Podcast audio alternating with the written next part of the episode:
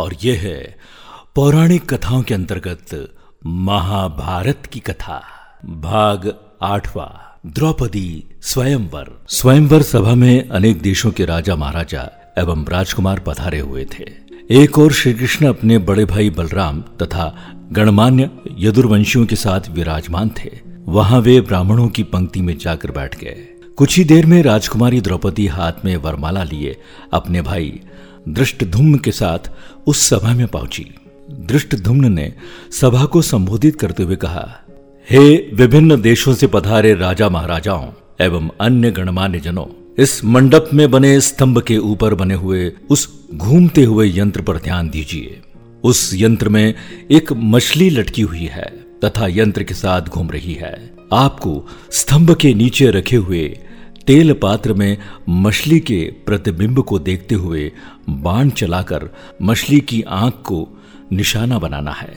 मछली की आंख में सफल निशाना लगाने वाले से मेरी बहन द्रौपदी का विवाह होगा।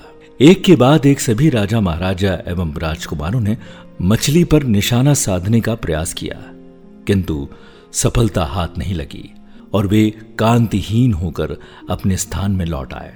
इन असफल लोगों में जरासंध, शल्य, शिशुपाल तथा दुर्योधन, दुशासन आदि कौरव भी सम्मिलित थे।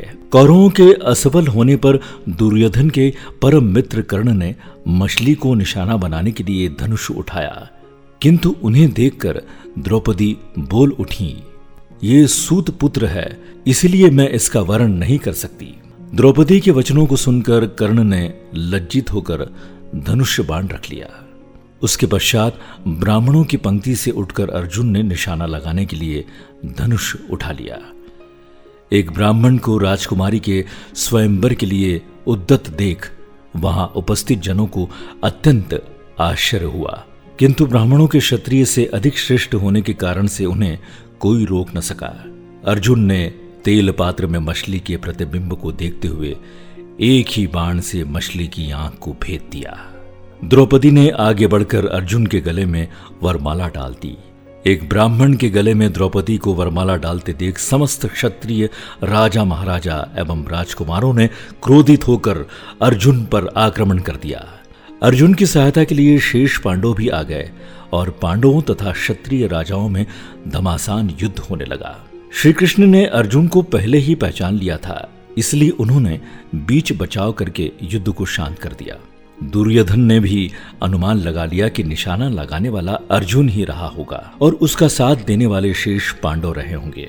वारणावत के लक्षाग्रह से पांडवों के बच निकलने पर उसे अत्यंत आश्चर्य होने लगा। पांडव द्रौपदी को साथ लेकर वहां पहुंचे जहां वे अपनी माता कुंती के साथ निवास कर रहे थे। द्वार से ही अर्जुन ने पुकार कर अपनी माता से कहा, माते, आज हम लोग आपके लिए एक अद्भुत भिक्षा लेकर आए हैं। उस पर कुंती ने भीतर से ही कहा, पुत्रो, तुम लोग आपस में मिल बांट कर उसका उपभोग कर लो। बाद में ये ज्ञात होने पर कि भिक्षा वधु के रूप में है, कुंती को अत्यंत पश्चाताप हुआ, किंतु माता के वचनों को सत्य सिद्ध करने के लिए कुंती ने पांचों पांडवों को पति के रूप में स्वीकार कर लिया। पांडवों को द्रौपदी के साथ लेकर अपने निवास पर पहुंचने के कुछ काल पश्चात उनके पीछे पीछे कृष्ण भी वहां पर आ पहुंचे। कृष्ण ने अपनी बुआ कुंती के चरण स्पर्श करके आशीर्वाद प्राप्त किया और सभी पांडवों से गले मिले। औपचारिकताएं पूर्ण होने के पश्चात युधिष्ठिर ने कृष्ण से पूछा, हे द्वारकाधीश, आपने हमारे इस अज्ञातवास में हमें पहचान कैसे दिया? कृष्ण ने उत्तर दिया, भीम और अर्जुन के पराक्रम को देखने के पश्चात भला मैं आप लोगों को कैसे न पहचानता। सभी से भेंट मुलाकात करके कृष्ण वहां से अपनी नगरी द्वारिका चले गए। फिर पांचों भाइयों ने भिक्षावृत्ति से भोजन सामग्री एकत्रित की और उसे लाकर माता कुंती के सामने रख दिया। कुंती ने द्रौपदी से कहा, देवी, इस भिक्षा से पहले देवताओं के अंश निकालो, फिर ब्राह्मणों को भिक्षा दो, तत्पश्चात आश्रितों का अंश अलग करो, उसके बाद जो शेष बचे उसका आधा भाग भीम को और शेष आधा भाग हम सभी को भोजन के लिए परसो। पवित्रता द्रौपदी ने कुंती के आदेश का पालन किया। भोजन के पश्चात कुशासन का मृगचर्म बिछाकर वे सो गए। द्रौपदी माता के पैरों की ओर सोई। द्रौपदी के स्वयंवर के समय दुर्योधन के साथ ही साथ द्रुपद, दृष्टद्युम्न एवं अनेक अन्य लोगों को संदेह हो गया था कि वे ब्राह्मण पांडव ही हैं। उनकी परीक्षा करने के लिए द्रुपद ने दृष्टद्युम्न को भेजकर उन्हें अपने राजप्रसाद में बुलवा लिया। राजप्रसाद में द्रुपद एवं दृष्टद्युम्न ने पहले राजकोष को दिखाया, किंतु पांडवों ने वहां रखे रत्न आभूषणों तथा रत्न माणिक्य आदि में किसी प्रकार की रुचि नहीं दिखाई। किंतु जब वे शस्त्रागार में गए तो वहां रखे अस्त्र शस्त्रों उन सभी ने बहुत अधिक रुचि प्रदर्शित की और अपनी पसंद के शस्त्रों को अपने पास रख लिया। उनके क्रियाकलाप से द्रुपद को विश्वास हो गया कि ये ब्राह्मण के रूप में योद्धा ही है। द्रुपद ने युधिष्ठिर से पूछा, हे आर्य, आपके पराक्रम को देखकर मुझे विश्वास हो गया है कि आप लोग ब्राह्मण नहीं है। कृपया करके आप अपना सही परिचय दीजिए। उनके वचनों को सुनकर युधिष्ठिर ने कहा, राजन, आपका कथन अक्षरशः सत्य है। हम पांडु पुत्र पांडव हैं। मैं युधिष्ठिर हूं और ये मेरे भाई भीम, अर्जुन, नकुल एवं सहदेव हैं। हमारी माता कुंती आपकी पुत्री द्रौपदी के साथ आपके महल में हैं। युधिष्ठिर की बात सुनकर द्रुपद अत्यंत प्रसन्न हुए और बोले, आज भगवान ने मेरी सुन ली। मैं चाहता था कि मेरी पुत्री का विवाह पांडु के पराक्रमी पुत्र अर्जुन के साथ ही हो। मैं आज ही अर्जुन और द्रौपदी के विधिवत विवाह का प्रबंध करता हूँ।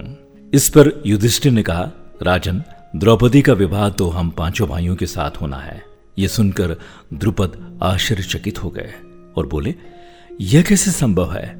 एक पुरुष की अनेक पत्नियां अवश्य हो सकती है, किंतु एक स्त्री के 5 पति हो, ऐसा तो न कभी देखा गया है और न ही सुना ही गया है। युधिष्ठिर ने कहा, राजन, न तो मैं कभी मिथ्या भाषण करता हूं और न ही कोई कार्य धर्म या शास्त्र के विरुद्ध करता हूं।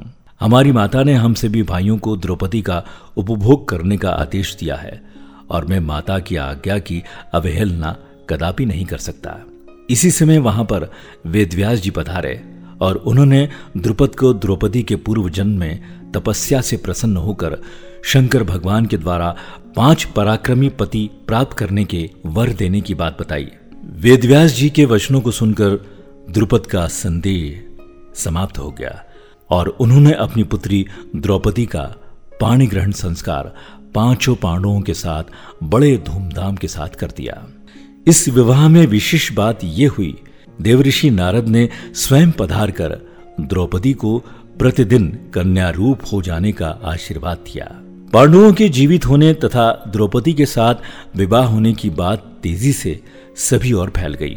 हस्तिनापुर में इस समाचार के मिलने पर दुर्योधन और उसके सहयोगियों के दुख का पारावार न रहा। वे पांडवों को उनका राज्य लौटाना नहीं चाहते थे, किंतु भीष्म, विदुर, द्रोण आदि के द्वारा धृतराष्ट्र को समझाने तथा दबाव डालने के कारण उन्हें पांडवों को राज्य का आधा हिस्सा देने के लिए विवश होना पड़ गया। विदुर पांडवों को बुला लाए। धृतराष्ट्र, द्रोणाचार्य, कृपाचार्य, विकर्ण, चित्रसेन आदि सभी ने उनकी अगवानी की और राज्य का खांडव वन नामक हिस्सा उन्हें दे दिया गया। पांडवों ने उस खांडव वन में एक नगरी की स्थापना करके उसका नाम इंद्रप्रस्थ रखा तथा इंद्रप्रस्थ को राजधानी बनाकर राज्य करने लगे। युधिष्ठिर की लोकप्रियता के कारण कौरवों के राज्य में अधिकांश प्रजाजन पांडवों के राज्य में आकर बस गए। पौराणिक कथाओं के अंतर्गत महाभारत की कथा अगले एपिसोड में आप सुनेंगे, इंद्रप्रस्थ की स्थापना। सुनते रहिए आरजे प्रभाकर मोरे के साथ।